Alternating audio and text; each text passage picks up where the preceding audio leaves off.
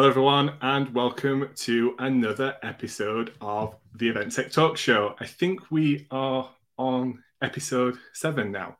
Um, took a took a very short break. There's not been any episodes uh, for a couple of weeks because we, me and the rest of the team, were heavy into planning the final touch points and stages of our digital summit, which has just happened on June the eighth.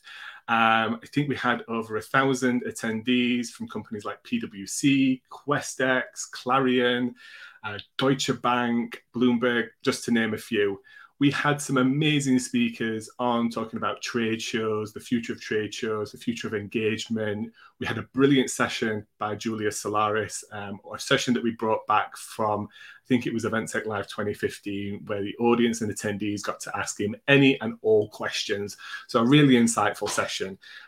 All of that content is now available on demand, um, totally free of charge. So, if you head over to eventtechlive.com, um, hit the summit menu item, you can register and access all of that content on demand. Um, my special guest today is Jimmy MacDonald.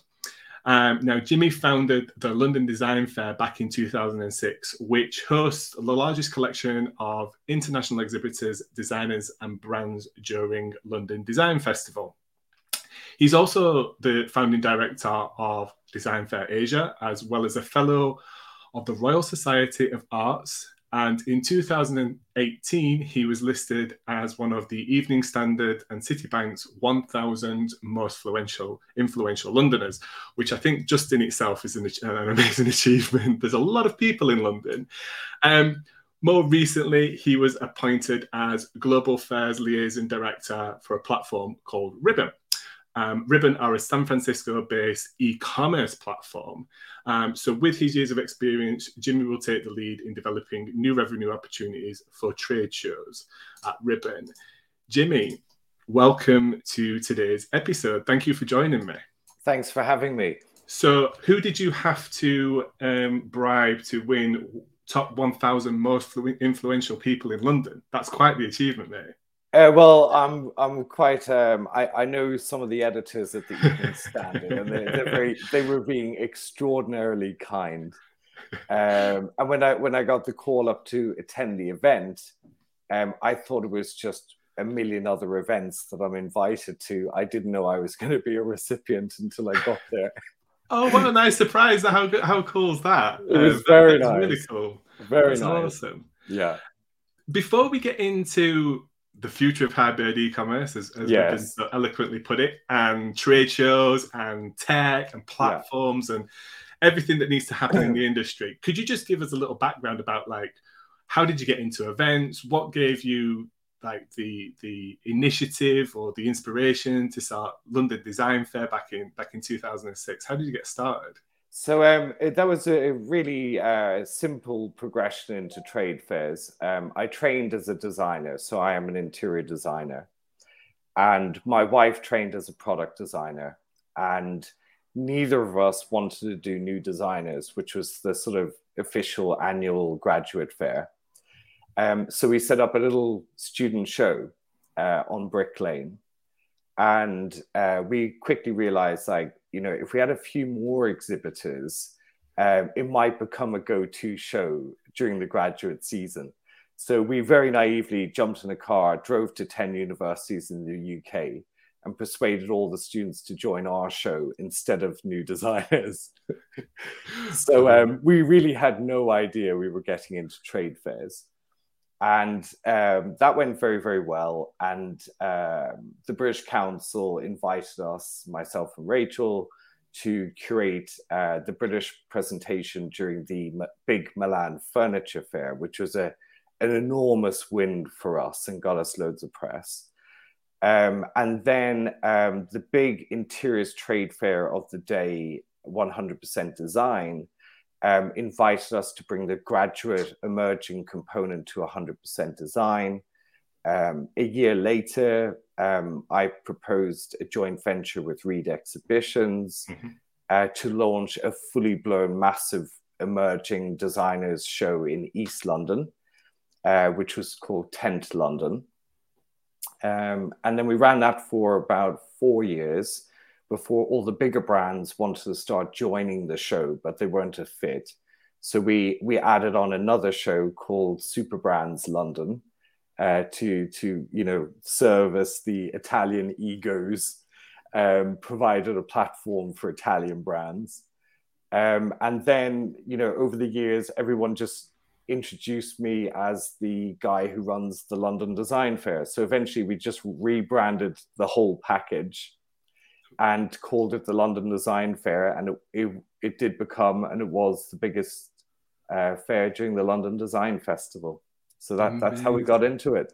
So yeah. just like everybody else, totally Absolutely. by accident, fell Stumbled into it. upon it. Yeah. The um, the the venue on Brick Lane, it didn't happen to be the old Truman Brewery by any chance. Oh yes, yes, yes, yes. See, all the best events are launched at the old Truman Brewery. they really are. well, you know, the venue's interesting even when it's empty. Yes right? Challenging and interesting, definitely. definitely challenging. I, I'm really looking forward to doing a massive show in a venue with no columns at some point. You know, same for us this year. So, so we Event Tech Live started out at yeah. uh, the Truman Brewery, and um, scarily now moving to ExCeL. Oh, um, good move! Which it, comes it's, with its, it's the only venue in London, in my opinion. you know, if you're planning to scale a show, that's where you take it. Yeah, we, are hoping to attract a, a, much larger international audience, and, and the Truman Brewery is is a beautiful venue, steeped in history. I think yeah. right in the centre of London. It's got so much to offer around it. But as your event grows, as I'm sure you you you felt those those pains as well, it's it, it's something that you have to bend to its will yeah, there's no shadow of doubt. Yeah. And um, if you if you're trying to scale up and make it a little bit more international and stuff, yeah. you have to go to one of the one exactly. Of the and all the other venues have kind of you know shrunk or shape shifted, or they're just in the center of a residential neighborhood. It just yeah. doesn't work. ExCeL is fit for purpose. Absolutely, and and and even more plans to expand that site. Yeah, Jimmy. Again, just before we move on to, to Ribbon and Tech. Yeah what was your biggest challenge do you think when when when growing a show from from grassroots up to you know london design fair as, as one of those those stake in the um, ground events through the year i think it was uh, finding a team that understood the kind of vision for the show mm. um, that could you know really speak to the types of exhibitors we were looking for um, i think a big turning point for us was when um, I started talking with uh, trade organizations from various countries and packaging and putting together country pavilions. So we would work with a national curator that we really believed in in a particular country. Uh, we would decide whether it was going to be uh, a pavilion that targeted retailers or segmenting like what audience this particular cohort we're looking for um, that was that was the game changer for us. We ended up with 15 country pavilions and sort of a kind of a group of sort of 30 that would exhibit with us on rotation. Okay, wow. And it, it really did service the brands that participate in the country pavilions really, really well. And, and it, it, kind of made a large, made sense of a large show. You know, but uh, speaking to the problems, uh, obviously when you want to scale, you need more capital, mm. you know, um, and finding shareholders that appreciate your vision for the show as well. I was extremely lucky. I had two amazing investors. You know. Yeah, I think I think that's so true. I, I think. the events industry, as I see it, is is extremely entrepreneurial. It come the events come out of passions about yeah. the, uh, and people that lead those passions in terms of what the real value is of that event to the people that they see in their community or, mm-hmm. or what's required of that community. Yeah. Yes, okay, let's be honest about it. Big events, trade shows, it's, it's you're selling square meters and space. Yeah. But you're actually ch- you're actually selling so much more mm-hmm. um, than just that space. You, you, you, you're selling the ability to be a part of something, a bigger thing, to brand advocacy, and I think that you're right. You really have to have a team that also feel a part of that and have a, and, and align with your vision and, and and really understand what the the goal is for that, yeah. rather than just let's get as many people in a room as possible for for a couple of days in in, in London, exactly. Right? Well, you're creating an ecosystem, aren't you? Mm. You know, yeah. it's not creating a fair; it's creating an ecosystem, uh, whether that be online or offline. Yeah, absolutely. So, what brings you to a tech platform? let, let, let's let's before we jump into that question. Yeah. Let's let's tell me what ribbon, or tell for those that are listening what. Okay, well, I'll tell you how I found Ribbon because okay. that kind of explains the platform. So, for the last couple of years since I sold the London Design Fair, I've been consulting to big exhibition groups, including like Fiera Milano and DMG and other massive exhibition groups. Mm-hmm. Um, and we, you know, I, I set up and I've launched a show into Singapore in the last year from from London. Um, and um, one of the things that um, I thought was essential was um, the what what kind of uh, digital platform the show was going to have. Right, so you're launching a show. You have this sort of pre-pandemic shows which are like, you know, uh, their tech platforms weren't advanced at all, mostly like a, a, kind of jumped up version of an Excel file as an exhibitor list, right? Then there was the massive scramble during the COVID period for virtual everything um, and finding virtual solutions quite tricky for interior shows where it's very much touch and feel uh, type industry. Yeah. And um, I was looking for what I thought was the sort of neo pandemic solution, which was a, a full blown e commerce platform for trade fairs um, that enhanced the face to face proposition, right? It was adding more, it wasn't replacing an element in the same way that virtual was like trying to replicate a show. Yeah. So I see um, e-commerce and marketplaces as an essential ingredient for the next gen of trade fairs, whether that's be you know from new shows or for existing shows. The next gen shows need to have an e-commerce solution uh, as part of the offering. Um, so I think, um, yeah, it was very much about you know what ecosystem ingredients were required to like square the circle. So um, uh, a very good friend of mine in new york uh, runs a show called Shoppe Object. I went on his site one day and i saw like a marketplace. And i was like this is the one you know? So i contacted jesse who runs the show and um, and i said jesse like you know your e-commerce platform can can you know can i have a white label of that please? You know it looks uh, it, it's it did everything that i was looking for. Um, so it was going to be the platform i was going to start recommending to my my uh, partners. Um, and then jesse said well you know it's not mine. It's it's a, there's a service provider involved. Um, and that was when i first met ribbon. Um, so what i loved about it was that it, it, in the first instance, it just takes a boring exhibitor list and turns it into a marketplace with vendors, right? So your exhibitors are the vendors.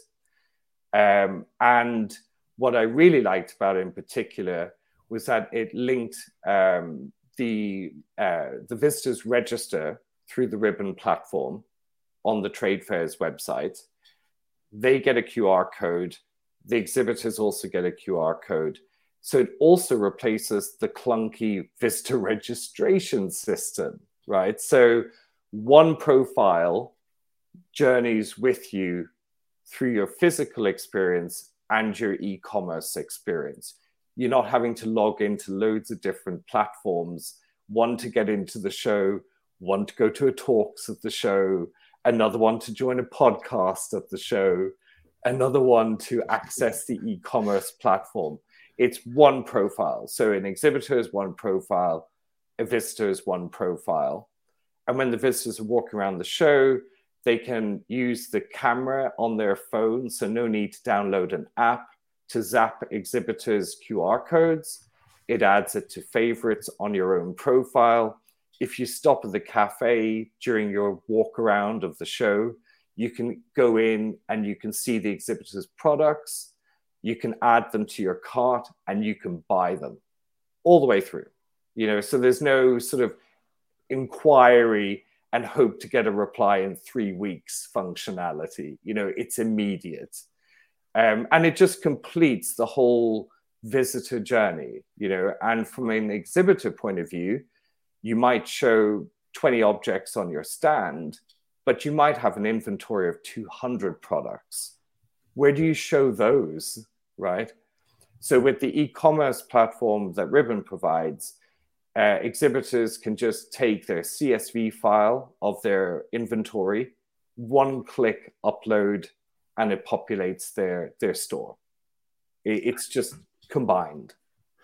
There's so much in there that I want to pick. Um, Go on, pick apart. I, I, I think first of all, I love the fact that you were looking for something and there was a platform there. Because to be quite honest, there's a lot of technology that's come into the marketplace. And, and, for somebody to have experienced and delivered events, to be in a position to look for a product and want to want to work with that company, I think I think that speaks um, a lot to to what Ribbon are, Ribbon are doing.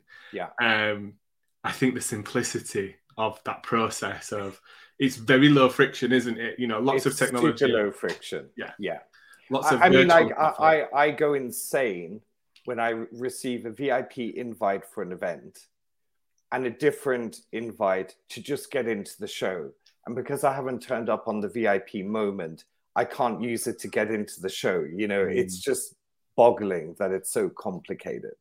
I, I, I weirdly went to an in-person event and had to log up and sign up to a platform that wasn't even being used to for the event to access something that was actually on at the event, like the the the the, the session. The out, out my mind just went, why are we why are we still here? Um, but yeah, everybody carries a phone around with them, don't they? They, yeah. they don't need to. They don't need teaching how to use that phone to open the camera app, which everybody uses pretty much on. A well, COVID basis. solved that problem for yeah. us, didn't it? Right. So even my 86 year old mother knows how to like zap a QR code.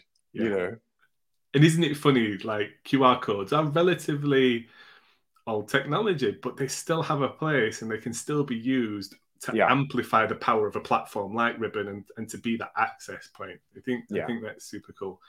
I think one of the other things there, Jimmy, that, that really sings to me, and maybe, maybe the other exhibition organizers out there that are listening to this are, are gonna are gonna kill me, but maybe this is where Ribbon comes in. Is the, the focus has been very much on sell, sell as many square meters and grow mm-hmm. the show as large as possible, isn't it? Um, that, that that's that that in itself is the trade show model. Yeah. However, um, that doesn't always work. You know, I've been to Farnborough International Air Show and they're bringing big engines in and things like that. They take yeah. up lots of space. And I think what strikes me straight away is that Ribbon somewhat has the answer to that sustainability question of how sustainable is it to just build bigger and bigger and bigger um, stages or, or, yeah. or, platforms how to, to ship products in to bring them in um, and I'm sure there's a commercial model behind Ribbon for the organizer, which which I'll, I'll, I'll love course. to get onto. Yes, but maybe that balances that rather than it's just about selling more space. It's about actually a um, a, a 365 day campaign. It's about how you drive more value into that to that customer, um, yeah. how it all fits together and and doesn't necessarily mean that we have to continually build large shows or, or just sell more space in order to increase the turnover of those shows. Yeah, but it's it's more there's more to it. Well, actually, there's a couple of bits on there. So the analytics dashboard for both the uh, exhibitor and the organizer are super advanced. So the organizer, for the first time, can see which visitors liked which stands at the show, right? So we never really know that. We guess mm. and we think we know because someone's popular or someone's not. But for the first time, the analytics tell you which stands are of interest to your visitors. I mean, that's point 101, right? but there's never been a way to do that. There's never really been a way to do that. And certainly not as part of a complete system, Mm. right? So there has been QR codes on stands before. That's not new. What is new is the analytics and the linking through to sales. You also don't have to guess who your VIPs are anymore. You can see their transaction values, right? Interesting. Yeah, very good point. So, so that's very important. You can see how the show is doing year on year in terms of generating actual sales. Um, if a type of exhibitor isn't appealing to your audience, you can swap them out Mm. if you have a waiting list. Um, you know, there's, there's lots that you can do with the analytics that I would have loved to have known about when I was running directly running the London Design Fair. I would love that. Um, and then from the um, um, exhibitor perspective, they can be invited by a visitor to join uh, a Zoom call through the system. So they don't have to go to yet another platform Mm. or calendar or whatever. They can just book an interaction. That could be a call or it could be a live uh, a video. Um, you know, there's lots of ways they can connect, and they can. The exhibitors can like uh, decide whether they want only trade buyers, so they can set minimum order numbers per products, which immediately turns into a trade only platform. Yeah. Um, or they can say, well, I don't care who buys this, so I'll just put the product as available as a, a single unit at a higher price. You know, so you can really play with the profiles. Um, but I think the beauty for the exhibitors, because we know, and I definitely know, that brands uh, sell across many, many different channels now, the ability to kind of seamlessly take your CSV down from your own site and then just drop it in totally updated, you know, a download and an upload. That's great for, for product management. You know, it's like inventory management. So I really love it. I see the power of what it can do for a fair. I, I can I can as well. I'm I'm just Yeah. thinking about things like the growth of direct to consumer brands, you know, Mhm. Gymshark, um, Yeah. in, in apparel, others that, you know, Myprotein, the, these brands that have been born out of, you know, a warehouse and then a manufacturing facility and selling online direct to consumers. Yeah. This seems to me that this would be so in their comfort zone of we're Mhm. going to we're going to an event, we understand there's an audience there for Yeah. but we don't want to be able to just sell what's there. We want to be able to sell wholesale and, and, and trade and things like that, and then taking those orders.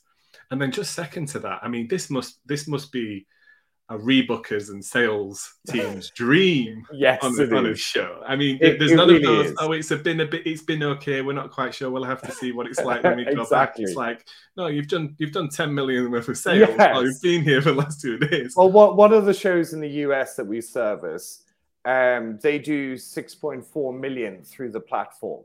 Wow. I mean, so it, it works. You know, when I saw that, that kind of closed the deal on joining Ribbon, you know, because I could see it actually worked, you know, because there's lots of platforms. But when you see those types of figures going through a platform for a trade fair, Mm. that's an interiors fair, you know it's working, you know, and then like you can see as an organizer, you can see what sales were like year on year. You can compare. You can also see where sales peaked because you sent out a newsletter to market some of your exhibitors. And then if you see a little uptick in sales on the platform, you know your marketing's working. You know, there's so many things it feeds into.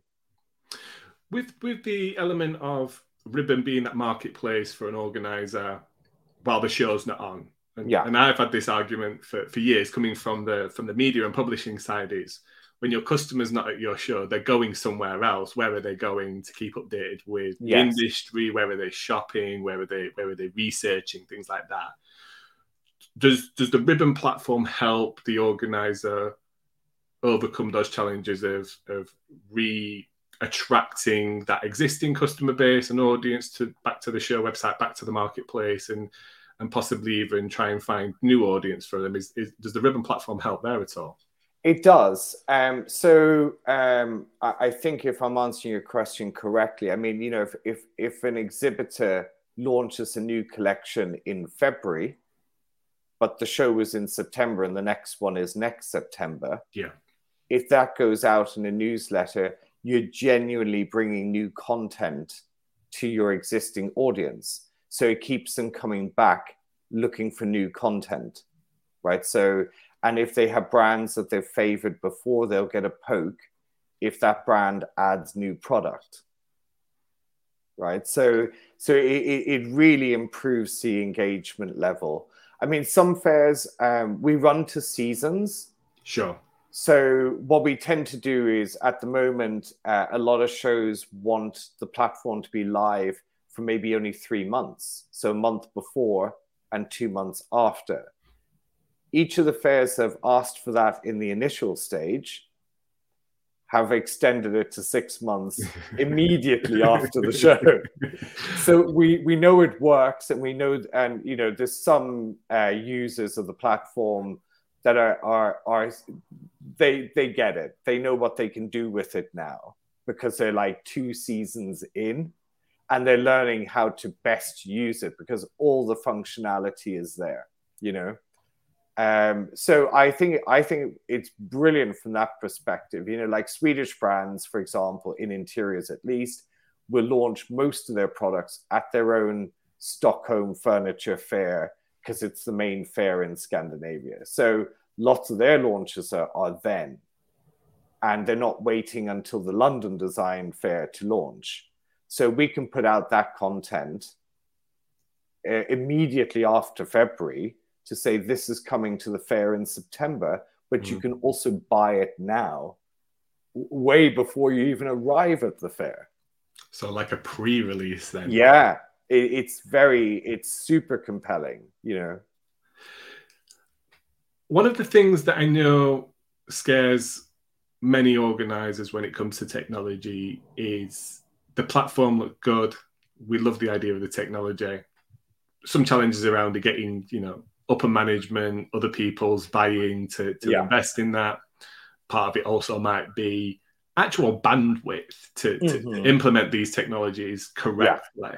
Yeah. Mm. Um, we, we all know the pressures that, that event teams are under to deliver the next event, market the next event, get yeah. the next event sold, that kind of stuff. What, what's the what's the learning curve for, for something like Ribbon? Right. So one one of the questions that we get quite often is could this potentially cannibalize a show? Mm. Right. So the online, everyone wants to be online, but they don't want to do the show. Well, in the first instance, the organizer can set whether it's for current exhibitors only, um, previous exhibitors, or exhibitors they're trying to sell a stand to in the future. So that's completely within the organizer's control. Um, if you want to go completely safe, you can just say it's only for current exhibitors. So if you haven't signed up and paid for your square meters, you're not getting onto the platform, right? Then I find lapsed exhibitors quite an interesting topic. There's some exhibitors that are just never going to come back. They do a show, they set up a showroom in London. They've spent four million pounds on a showroom. They don't see the need to do a fair anymore, but they might still want access to the audience. So you could pay them a premium to be on the platform because they're not also paying for real estate in the in the trade fair. Mm-hmm. So there's lots you can do with lapsed exhibitors, you know, and some like a lot of the uh, designers at the London Design Fair they became super famous. They designed for other brands. They don't need to do a trade fair anymore, but they do want some kind of brand awareness, right? So, so it, it, it it's it's uh, it's interesting from that perspective. Um, I've worked with a lot of big organizing groups like Fiera Milano, DMG, and people like that, and I, I know it's a it, it's it's it's uh, it's tricky for them to move on this uh, it can be, um, even if they like it, as you said. So, what I've been doing is I've been looking at uh, portfolios of exhibitions uh, because sometimes there's like a massive hidden opportunity as well. So if you had four fairs that are at different times a year, but they're all roughly in the interior space, each of those shows could have its own e-commerce platform, provided by Ribbon, of course. um, but um, we were actually talking to a couple of organizers who want us to create a fifth platform that isn't connected with the show at all. Interesting. Where all the exhibitors from the other four shows can coexist on one new platform. So mm. we're hmm. actually beginning to kind of work with them to create new businesses that aren't fairs, right? And it, and it makes complete sense because the visitor crossover is quite often common. But if you're doing a bathroom show that's for architects, it's very different to doing um, an interior show for accessories. But there is some definite crossover, right? So, so this is something interesting that's emerged. And then we also have a scenario where um, some of the trade fairs uh, organizers or venues they run the registration system at the front door for yes. the fairs that operate in their venue. So they're thinking, well, what service can we offer to the fairs that occupy our venues? So we're now also starting to talk to not only organizers, but uh, fairgrounds. You know, what can they offer to their shows that can really like streamline the process? Because the registration system on a show, on an average show even, is 30, 40 grand yeah. to badge exhibitors. Well, that's a cost that just evaporates once you've set up your e-commerce marketplace. You get like literally two for one. yeah. Yeah. So you're consolidating on um, getting more use of tools, more more insight, more technology, yeah. better customer retention and, and, exhibitor and visitor satisfaction. Yeah. Without really, you know, introducing any additional additional cost. That you know, it's just replaced, isn't it, by an existing cost center within. Well, actually, I'll, I'll, tell you how the the the cost structure works. Do you know what? That would be brilliant, Jimmy. Because yeah, one thing that the the an industry is kind of calling for at the moment is some some transparency on on clarity, on, clarity on cost. Yes, absolutely. It's super simple. Um, Ribbon charges uh, the trade fair $150 a month per exhibitor. Okay. Yeah. For the exhibitor to have their their store in the marketplace, mm-hmm. and we charge a one-off three hundred dollar fee to onboard them to okay. make sure their profile looks amazing. That's it. And so the organizer can put that in the exhibitor manual and offer it out to the exhibitors. They don't have to go for it, um, but we think they will because we've priced it to make it super attractive. And then uh, where the organizer can generate an additional revenue stream, which is what all the shows in the States do, is they mark up our package to the exhibitors. So instead of it costing $150 a month, they charge 300 or 450. Yeah. And thereby creating a brand new revenue stream whilst also providing a better service to their exhibitors. And I think I think those prices that those that pricing is is very fair. I yeah. love the fact that you do a white glove service of onboarding. I think I think mm. that's one area that often we've, we've all seen floor plans that are half filled with, with profile yes. information and you know the customer service requests of I'm not I can't upload my video. I can't get this image to sit right and all that kind of stuff. That that to me is three hundred dollars very well spent. It, it really is. It, it, really is, and it also means that we don't put any pressure on the fair mm. team. Yeah. Right. Yeah. So my team would not have been able to manage all of those problems. Yeah. Um, yeah. But with Ribbon, with the onboarding, you're not you're not putting any burden on the fair team, so they can carry on selling square meters and they can carry on marketing the show, but with better tools. Absolutely. I, just just on the actual cost per month, you know, I'm pretty sure most exhibitor will easily spend 10 times that on, on some form of other digital marketing, which is ultimately leading to, to sales for them, whether yeah. that be like social ads, email marketing, exactly. other additional things. Hopefully. Absolutely. Well, yeah. they should be if they're sophisticated enough. Um, yeah. I also love just going back slightly to the to the idea of those lapsed customers. They, they they're no longer invested in the event physically. We, have all seen it. We we we run events where yeah. those attending those people are actually attending the event, so they're still spending time coming. They still see value in the audience yes. the event itself, but maybe they're just not in a position to invest either the time or the money, or they're in a different place than they were before, where they, they can't make that on-site activation happen. I think this is this is for me almost a way for the, the, trade show market and the event market with events that are about products and consumers mm-hmm. and things mm-hmm. like that protecting themselves or bringing back some value to maybe where they've lost it in, in other channels or other avenues. I, am going to use Amazon as the example. It's probably not the most, but that's yeah. an example of a player coming into the market heavy on online, heavy on sales, and and there's probably other places like Amazon that some of those retailers go to to have mm-hmm. that exposure and, and yeah. sales channel. That's right. This is this is just another string to the bow for the organizer, right? It's another it's another revenue stream. It's another and, and it's integrated into their own brand. Yeah. yeah. Right. So it's not somewhere else. You know, you're not sending your exhibitors your your valuable audience to a temporary marketplace that you have on Artsy, yes. for example, yeah. right? Which which is like we do service art fairs as well. Um, so our three main verticals at the moment are uh, design, as in interiors, apparel, fashion, and high-end art fairs. Um, and one of, we we recently had a, a really good win in the states on an art fair, who had a separate e-commerce solution, separate registration, separate VIP system. And it took us about 10 minutes to convince them that that wasn't a good idea, you know? Um, but I, I think uh, I, I really like the idea of looking at lapsed.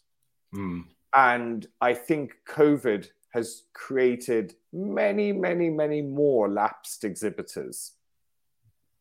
I, I think the other area to probably look at is you know, if we looked at the inquiry pool of all those companies that have inquired about exhibited but mm-hmm. never taken that initial step. I mean, mm-hmm. we ourselves had that experience with Event Tech Live, funnily enough, when the pandemic hit and we produced a totally digital event.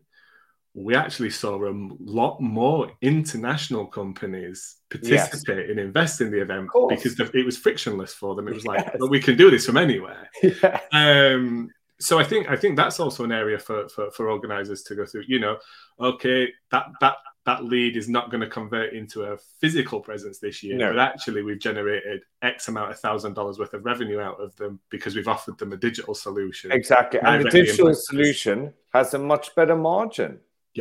Yeah, right. Absolutely. So you're not you're not paying for real estate, you're not lighting it, you're not carpeting it, you know.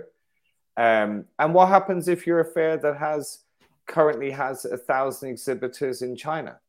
Mm, yeah. yeah. Right. And and suddenly a thousand exhibitors can't turn up.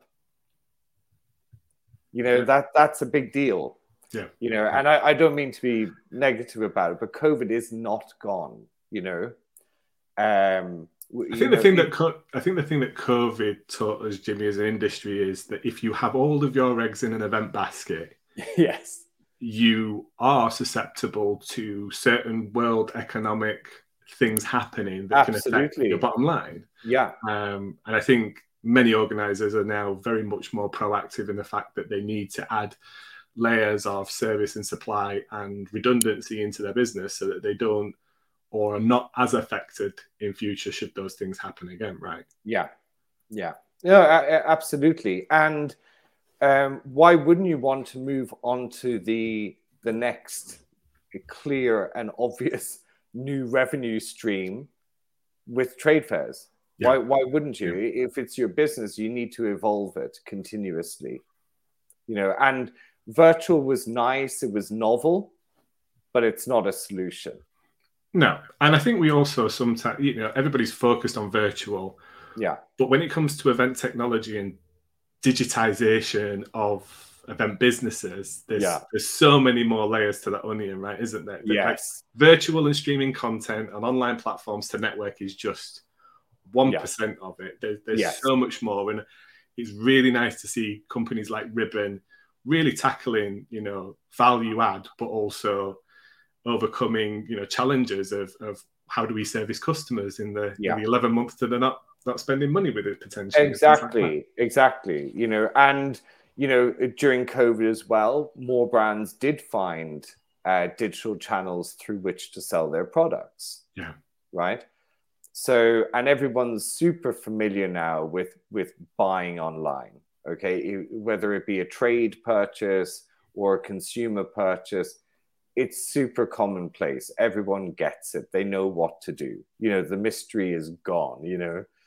Um, but I just think you know also there's there's quite a few um, like emerging exhibitors at shows that don't have their own audience, right? So them having their own e-commerce platform sitting over here on the web with no one going near it, uh, I could actually see in the future a time where their profile on the Ribbon platform for a show could be where they conduct all their business. Mhm. You know, I could see that easily. I could see that happening. You know, I, I think there's so many businesses that that launch and, and want to do events, right? They want to get in front Yeah. of customer and prospects and they want to showcase their products and they want to get that feedback as well. But often for new businesses, it's there's an element of risk to it, isn't it? Because of Mhm. time and investment and things like that. And therefore the pressure is on to see that direct return from that event straight away yeah, and for me, what strikes me about Ribbon is that tool is there to support them to see that immediate return, to see They that immediate can. pull through, yeah, and They and and make you know de almost de-risk an exhibition or trade show for, for for new companies. Bigger companies they can afford a, a blip or to not see necessarily sales for for a few months out of event or something like that. But for new companies, that that's often very much where they need they need that immediate return or, or quick return to see to see the ROI from an event. To make Yeah. it worthwhile. And also you know like um, you know to lure people brands back to shows, right? Yeah. Um, it is an awesome tool for that. You know, we we now have a real digital solution uh, uh, that sits alongside the fair. Yeah. You know, whereas before, last time you called them, you were just selling them square meters, saying, "Oh, don't worry, all the visitors are going to come back." Well, I had visitors from 37 countries to the London Design Fair. I can guarantee you they weren't all coming back to the show. And what a great marketing opportunity as well to bring those people that do buy online or engage with the marketplace into the event in future, right? It's like well, a- it's absolutely. I, I've been reading quite a lot about the sort of O to O. okay. Um, and I and it was interesting that I found the topic on uh, Shopify of all places. So they're like, okay, so we've really nailed this uh, e-commerce thing. What's our next business plan? Let's bring it offline. You know? so I, I found that really, really very interesting. Um, and I'd actually love to talk to someone at Shopify about it, you know, and see, well, actually, you're thinking retail, but how does that work with trade fairs? yeah, yeah. Well, maybe know, don't maybe don't make them too aware of that. No, no, no. Don't Yeah. worry, we've we've cornered it already. I'm sure. I, I I don't know of many other people that are, are, are playing in the market on this side of things. Yes, there's companies helping with exhibitor manuals and the online Yeah. ordering for exhibitors and things like that. But certainly, from providing that e-commerce plat- platform, it, it Yeah. really does sound like you've got a, a fantastic, a fantastic product um, for people to look at. Before I ask the, the obvious question, is where do people go? yeah. What what what might the future hold for Ribbon? Are there other areas that you feel that you the, the platform or the team at Ribbon can develop the platform to help and support in, in other areas for, for organizers? Well, in the first instance, we're looking at what's immediately in front of us, right? Mhm. Which is like uh, we can service actually any kind of trade fair where there's a product involved. That's Mhm. that's you know a, a transactionable product involved. Um, I haven't looked beyond that yet, but I'm very interested in in the entire scene. Um, but no, I haven't looked at that yet. I, I what I where I touched on something that I found interesting was the idea of creating new businesses for trade fair organizers that they hadn't yet thought of. So yeah. you've got loads, you know, some organizers have 400 shows.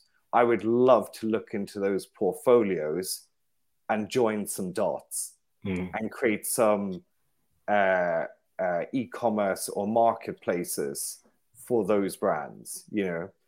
Um, and the ecosystems are strong, you know, like we, we, we were also recently working with an art fair and they have, you know, uh, eight art fairs across the world. And, you know, their, their audience from their Hong Kong event might not come to their Cologne event. So mm-hmm. immediately there's an opportunity there with the e-commerce. Uh, you know, it, they actually started using uh, webcams to walk around the show, guiding collectors in Hong Kong around a show in Germany. Interesting. On their profile. and then the, the the tour guide was liking or favoriting or reserving the pieces for the collector. Interesting. That's so the, pretty the, amazing. The human human avatar. Yes. yeah. The yeah. real world avatar. We, we can create a, an art world meta, metaverse, you know. Maybe that's maybe that is also ribbons three uh, virtual reality gallery for all those artists out there to uh, only for sell NFTs. their NFTs through and only things for like NFTs. That. Only yeah. for NFTs. only just recently bought my first NFT. You dip, did. Dip, what was dip, it? Dip my toe into the water. Yeah.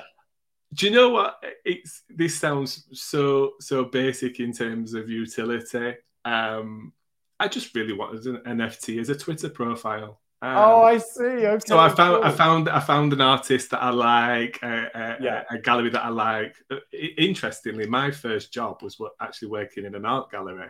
Right. Um, okay. Working with working with artists and original artists and yeah. you know couples and individuals that would come in and want to either invest or just choose a piece for its beauty and things like that. So um, it's taken my wife 15 years to allow her to put a, a print up that's not a limited edition or, or by somebody known or something like that. She's she slowly worked me way down.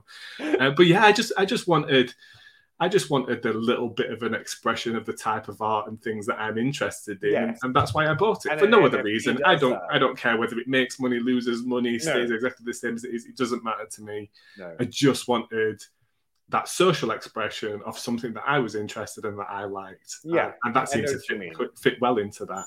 Mm. Um, but yeah, NFTs are an interesting one in the events industry. In, they really in are. They really are. Yeah, I, have been thinking about it quite a bit actually, and I, I'm just I walk around art fairs and I think, hmm, that's an original piece of art where can I get the NFT for that? right? I think. Then, I think, and I then think who's the... going to store it? And then is the person storing it also going to be the marketplace for it?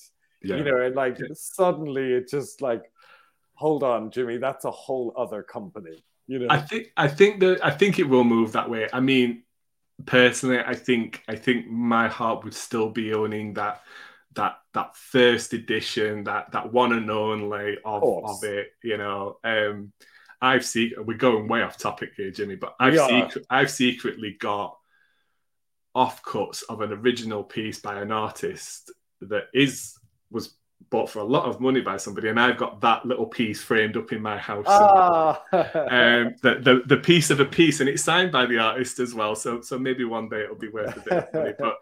I think the digital side is is the evolution of the limited edition run, right? It's the there's yeah. a there's a, a, hundred of these and a hundred people can own them, and yeah, maybe they'll go the Damien Hirst way, and you get the choice of the physical or the digital representation. Yeah, or maybe you choice. just get the NFT thrown in. Yeah, I mean that'd be nice, wouldn't it? Wouldn't um, it? Although no. now I, f- I feel like we're all going to have LED screens on our walls all around, oh, the, no, all around the no, house to display these not. things. no, no, no.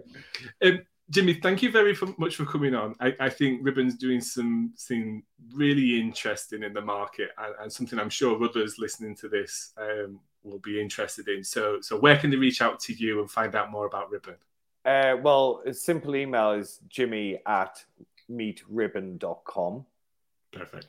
Or jump on meetribbon.com. There's like a one minute video that explains all. It's super simple. Amazing. Thank you very much for coming on today. And for everybody that tuned in, either watching us or tuning in on Apple iTunes or Spotify or anything, if you like this episode, please share it. Um, if you do speak to Jimmy, mention the podcast, and we'll see you in the next episode. Thanks for having me.